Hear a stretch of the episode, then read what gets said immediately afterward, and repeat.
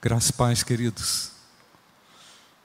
Como ser cristão em face aos cenários da vida?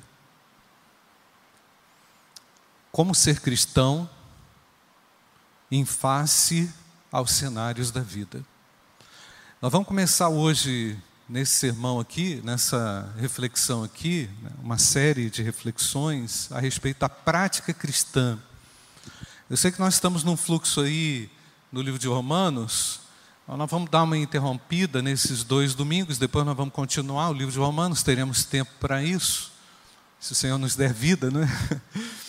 ah, mas eu, Deus colocou no meu coração tratar dessa questão da prática, porque ser cristão é praticar o que cremos. Né?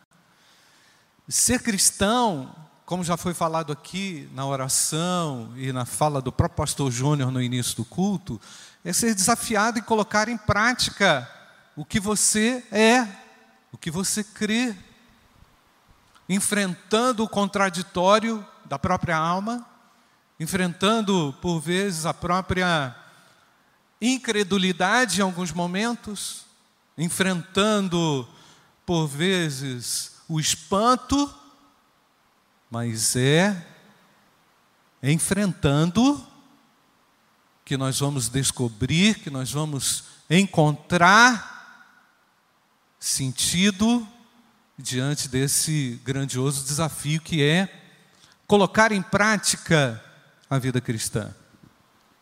Então, nessa série de mensagens, nós vamos trabalhar quatro elementos. O primeiro de hoje o que é vida abundante? Hoje à noite nós vamos falar da, do impacto da oração, a prática da oração o impacto da oração nos cenários da vida. No domingo que vem, se Deus assim nos permitir, Jesus não voltar antes, a prática cristã e a anulação do eu. E no domingo à noite, dia 28, se Deus permitir, vamos falar da prática cristã e a manifestação do amor.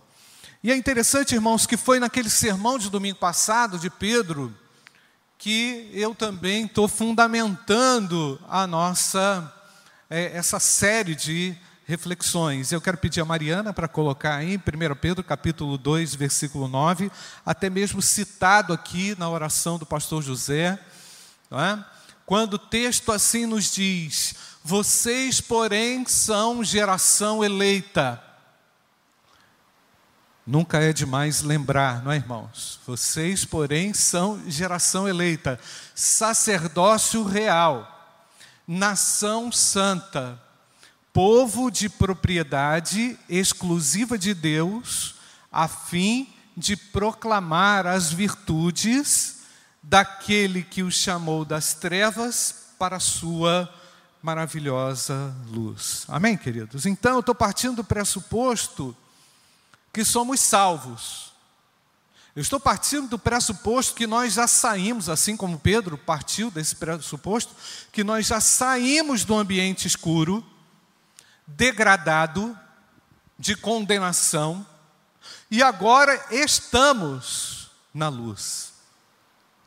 Só isso, irmãos, já seria tudo que nós precisamos para enfrentar as mazelas e os cenários desastrosos da nossa vida, não é, irmãos? Nós estamos na luz. Mas eu estou partindo da, do pressuposto que você já creu em Cristo, já foi batizado, ou então está a caminho do batistério, porque nós temos aí uma turma para formar e alguns já estamos formando, porque a igreja não para. Amém ou não, gente? A igreja não para, a obra do Senhor não para. Se a igreja fecha as portas, a obra do Senhor não para, não é?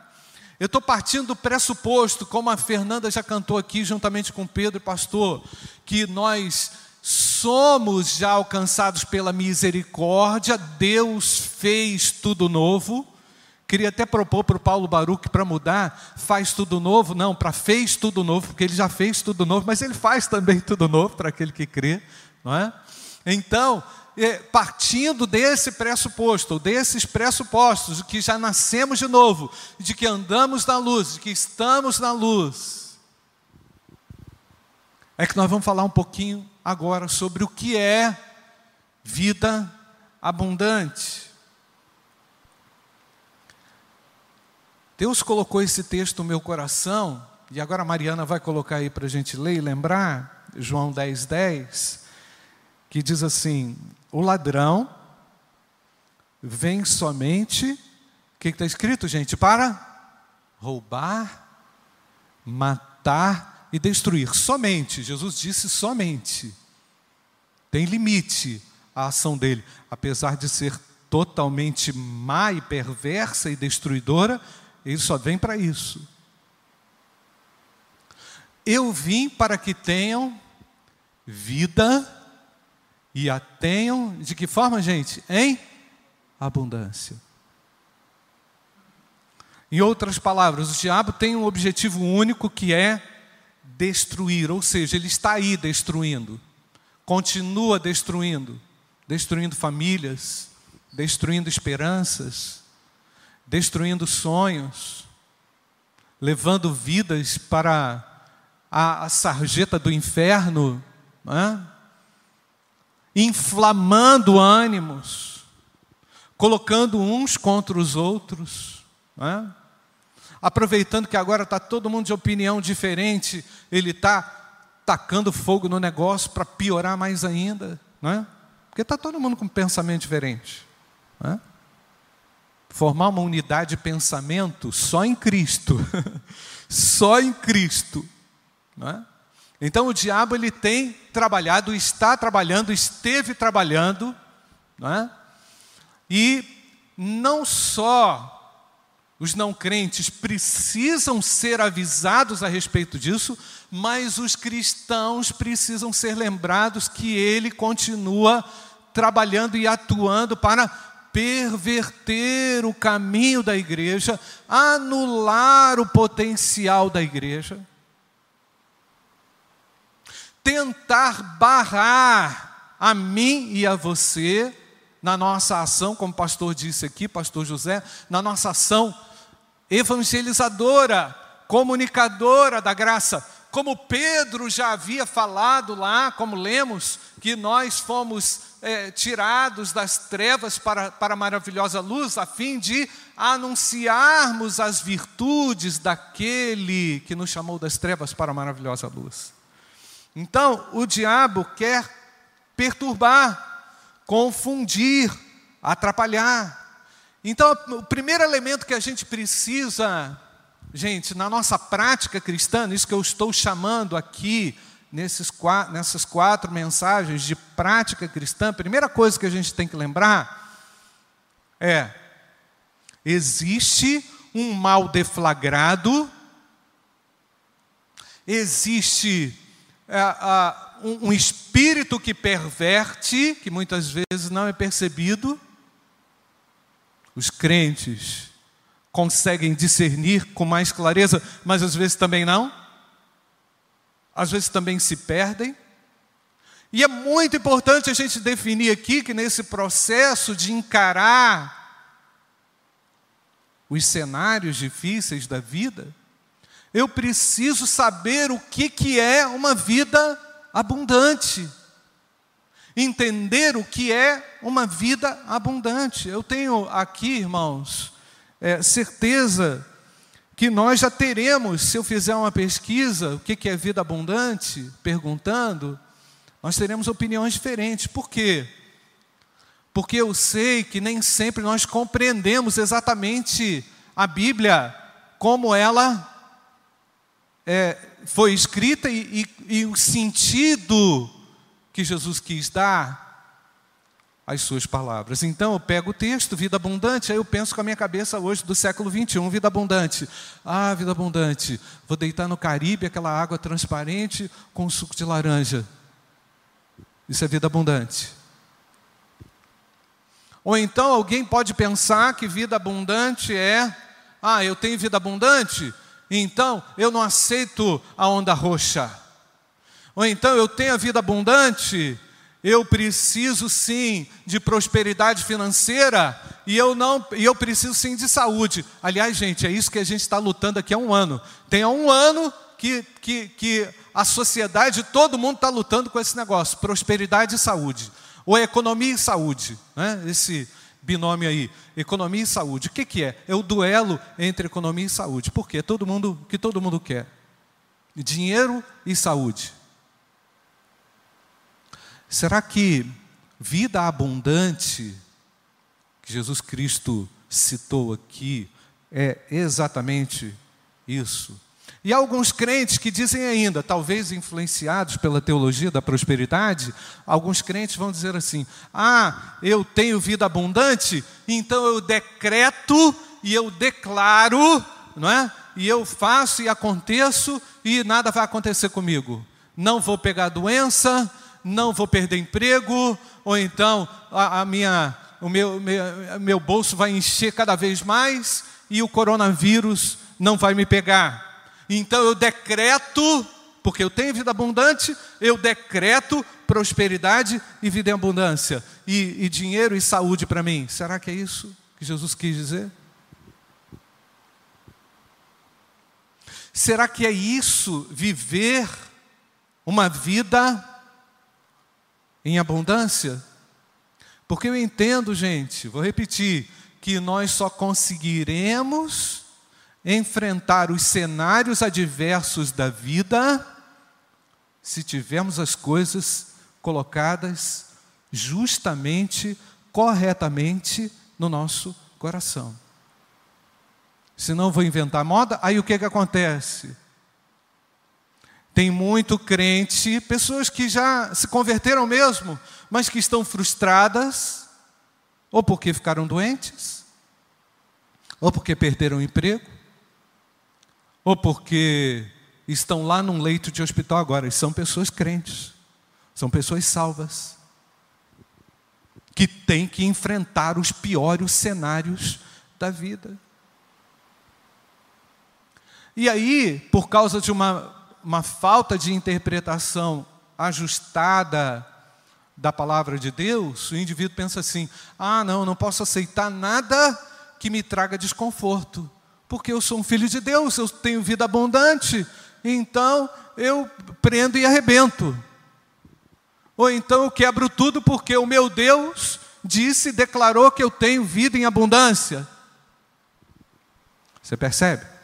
Quando o indivíduo não tem uma, uma compreensão do que, que o texto realmente quer dizer, ele pode criar pretexto, né? pega um texto e vai criando, vai fazendo do texto um pretexto para ele definir o que ele quer fazer com a sua vida. Né?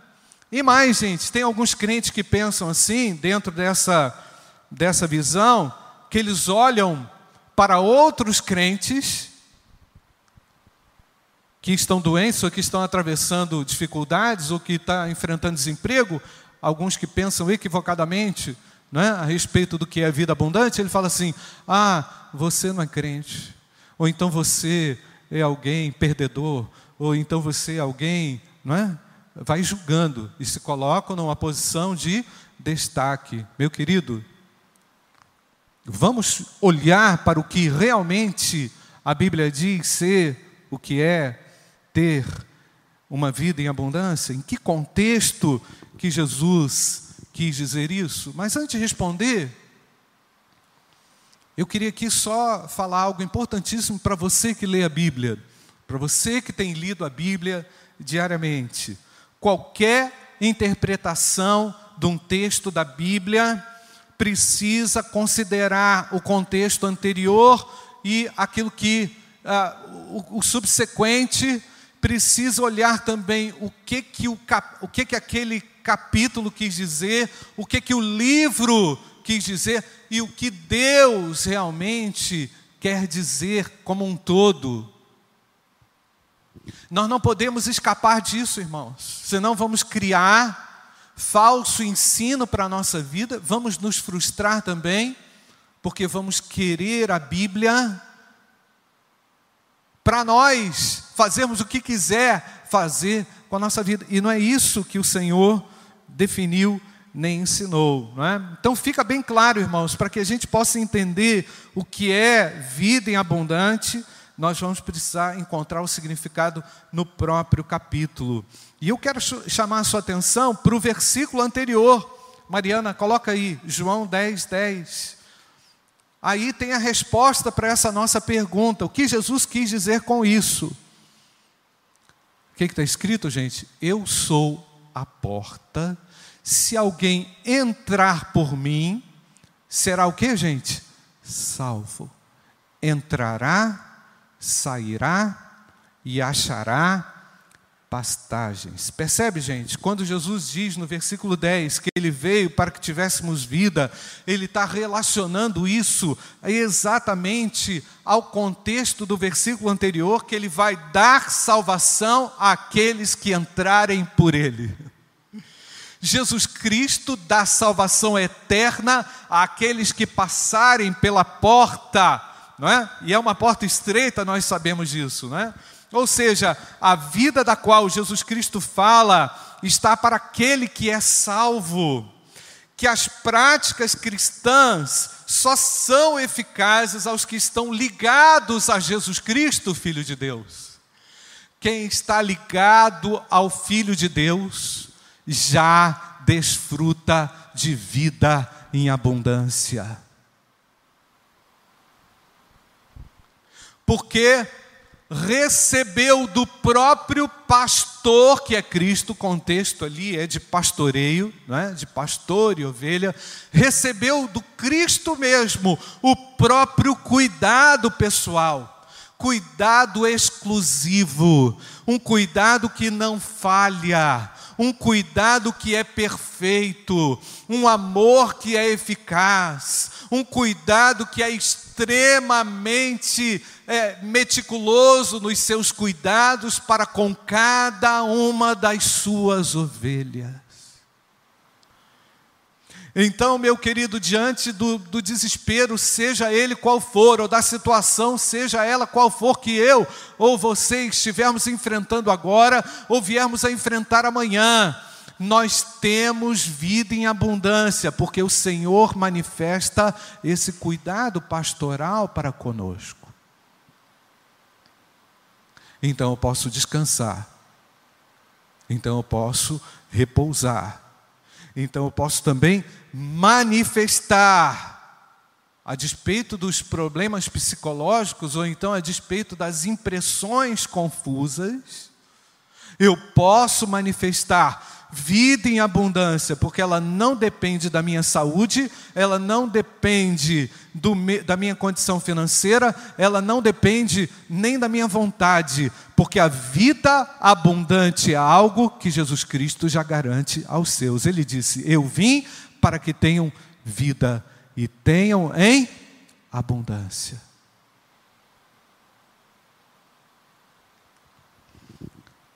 E aí, vida em abundância. Voltando lá, Mariana, no versículo 9. Eu sou a porta, você que está aqui ou você que está em casa, repete comigo. Pode falar alto. Vai acordar alguém aí no quarto, mas não tem problema não. Está na hora de acordar para ir para a igreja, para ir para o culto.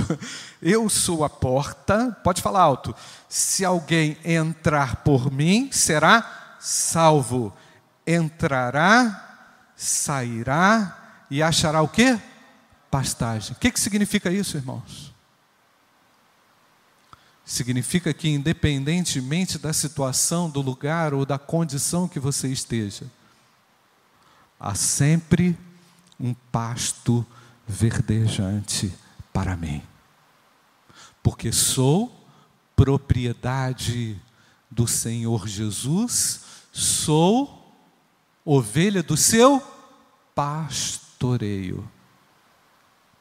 Jesus, com isso, também está querendo dizer que há um pastor único e exclusivo que é capaz de fazer isso, mas há também alguém que perverte o caminho das ovelhas. Há alguém que quer perverter e confundir as circunstâncias ou os cenários de vida. E hoje, gente, presta atenção comigo. Olha para cá há um inimigo furioso sobre a terra, perturbando ânimos, colocando uns contra os outros e inflamando, se possível for, a própria igreja. Mas enquanto houver escritura e interpretação adequada das escrituras, vai existir um povo que se levanta em vida abundante, mesmo diante dos cenários infelizes desse mundo. Eu desfruto de pastos verdejantes. E, e se você parar para olhar esse texto e relacioná-lo àquilo que o Salmo 23, 1 diz, isso é perfeitamente coadunante. O Senhor é o meu pastor e nada me faltará. Nada de material. Material acaba, gente. Está falando de vida. Está falando de prosperidade. Está falando de disposição para o enfrentamento adequado aos cenários de vida. Então, o meu pasto não secou e nunca secará. A nossa pastagem não pega fogo. A nossa pastagem não se destrói. Não é? Nós já sabemos que o Senhor sempre garantiu e garantirá esse descanso para nós, esse repouso para nós, quando tudo se acaba, quando o emprego acaba, quando a ruína, quando há uma ruína, seja ela em que área for, nada pode destruir os pastos verdejantes do Senhor. Mas sabe o que acontece, queridos? Por que, que também alguns crentes ficam confusos? Eles trocam os pastos verdejantes do Senhor pelos pastos que eles criam na mente. Ah, eu só vou ser feliz quando eu tiver dinheiro. Né? Ou então eu só vou ser feliz tendo saúde 100%. Ninguém tem saúde 100%. Você está sempre com alguma coisinha. sempre tem alguma coisa. Não é? É? Você nunca vai ficar satisfeito com aquilo que você tem, porque somos insatisfeitos naturalmente. Mas aí o que, que a gente faz? A gente vai criando cenários fantasiosos de descanso para nós. Então a gente pensa assim: ah, ah, eu vou ser feliz quando eu tirar férias, por exemplo, e, e poder passear, ir lá para não sei aonde, não é? Então a gente cria, cria refúgios. E Deus está nos fazendo lembrar, gente, que a prática cristã, a primeira, e a fundamental que vai nos fazer prosseguir em meio ao caos é o descanso.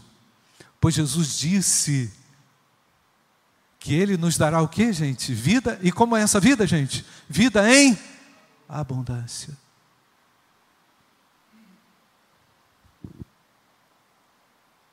O Senhor é o meu pastor você pode completar, querido?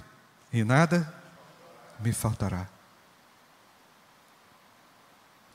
Jesus também está ensinando aqui que viver de forma abundante é viver livre das garras do diabo. E, por vezes, em alguma situação aí de vida, em algum estresse dentro de casa, não sei se é em casa ou se é no trabalho, você pode dar lugar ao diabo. Você pode se esquecer que você já é dotado de uma vida em abundância, já é dotado por Cristo de uma vida em abundância, e por causa da, da, sua, da sua área de conforto, que é assim, toda ampla, você cria uma situação que vai favorecer a ação do diabo. Aí você fica confuso, por quê? Porque Jesus falou que você vai ter pasto verdejante, que você vai ter vida em abundância. E aí está aquela situação toda, aí você pensa, meu Deus, o que, que eu fui falar, não é? Você fica confuso. Por que, que eu fui abrir a minha boca?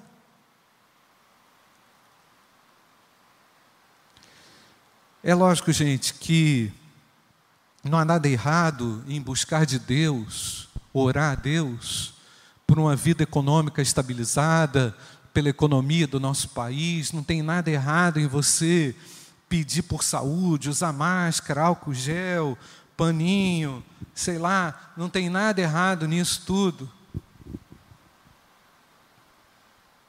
Mas é muito errado afirmar que tudo isso representa vida em abundância. É completamente equivocado, porque existem crentes verdadeiros que não têm riquezas, existem crentes genuínos que agora estão lá na UTI.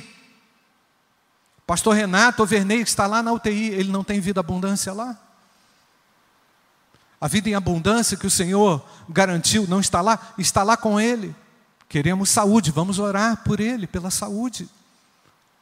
Mas existem cristãos que enfrentam perdas severas e representam casos muito claros do cuidado de pessoas que vivem vidas abundantes, mas enfrentam circunstâncias adversas. Nós já citamos aqui, o professor André está aí, é, falamos aqui da vida de Jó exaustivamente exaustivamente, e nós insistimos com coisas erradas no nosso coração, e precisamos tratar o coração. Retornando ao texto de Pedro, 1 Pedro capítulo 2, versículo 9. Vamos lá, gente, só lembrando, vocês, porém, são o que, gente? Geração eleita, sacerdócio real, nação santa, povo de propriedade exclusiva de Deus, a fim de proclamar as virtudes daquele que o chamou das trevas para a sua maravilhosa luz. Viver a vida em abundância, para concluir, é estar fora das garras do diabo, é ter a certeza da sua salvação, é estar certo de que você vai morar com Deus no céu,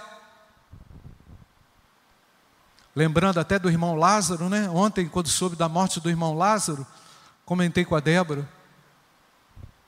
Débora, esse homem deu a sua contribuição grandiosíssima ao país, não é? cantando as músicas de maneira tão, não é, pastor, tão enfática, dando testemunho de que saiu, de onde saiu, não é? Da, das trevas para a luz, cumpriu com o seu chamado. E meu irmão, eu falo com você agora e te pergunto: se o Senhor te chamar hoje, se você perder o emprego hoje, ou então se você atravessar uma situação adversa hoje, você não vai estar cheio de vida em abundância? Lógico que vai. E a primeira prática cristã é a confiança na obra de Jesus Cristo na cruz, ao te tirar do império das trevas. Aí eu pergunto: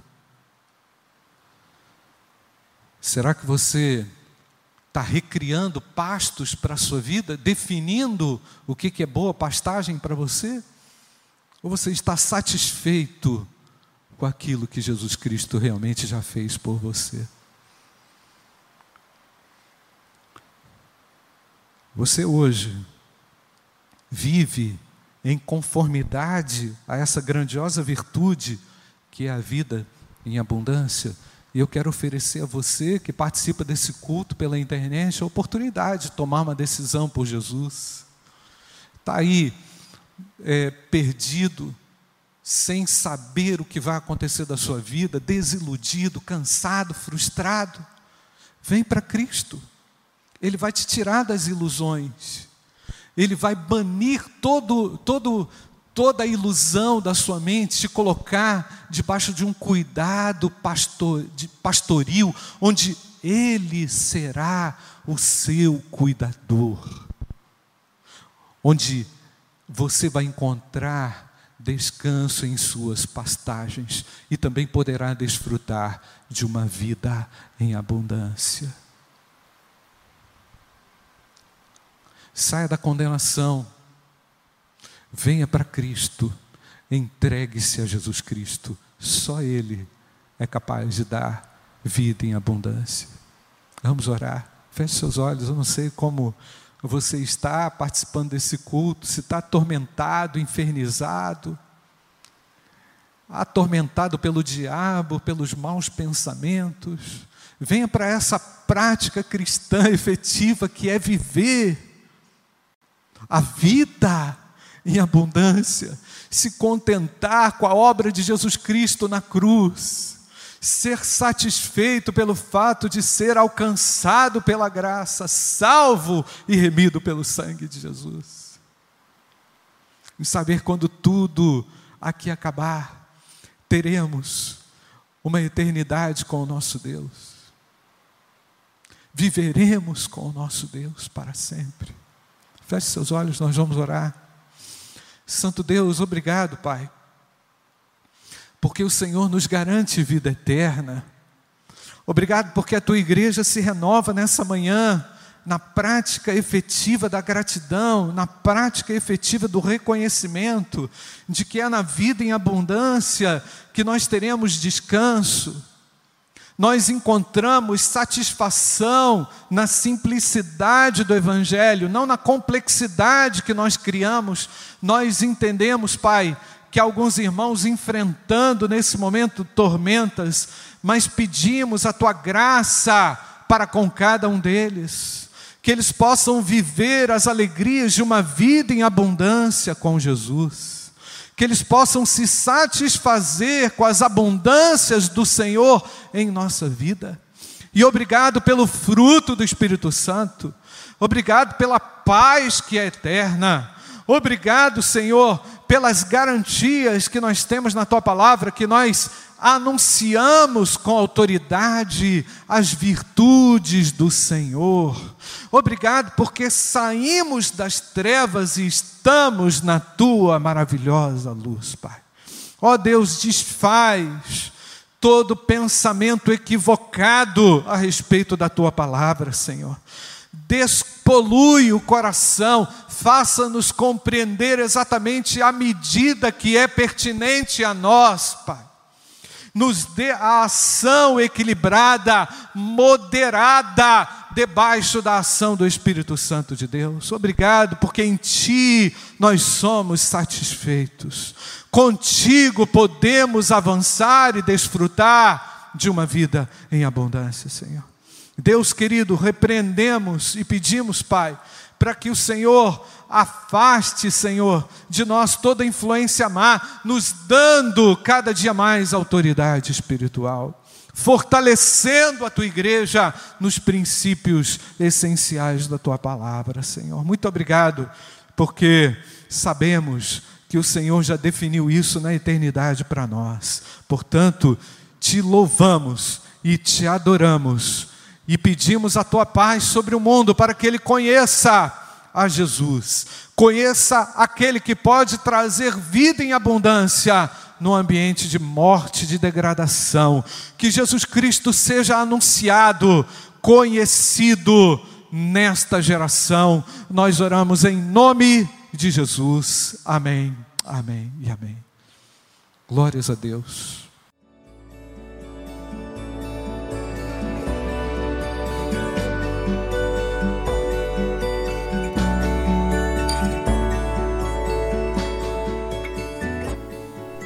A Igreja Batista do Bom Retiro tem plena convicção de que a palavra de Deus é poder para salvar e transformar vidas. Nosso desejo é que essa mensagem tenha alcançado seu coração. Para saber mais sobre quem somos e em quem acreditamos, acesse ibbrpatinga.com.br.